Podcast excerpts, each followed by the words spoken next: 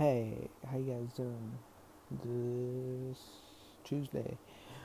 I just gotta say that I feel like you should hang out with the smart, the brightest, most successful people around you. The more happy people.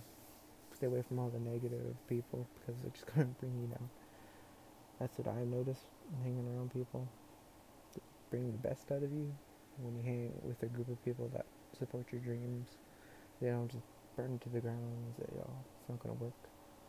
But hey, try it. Always stay positive and have a good Tuesday.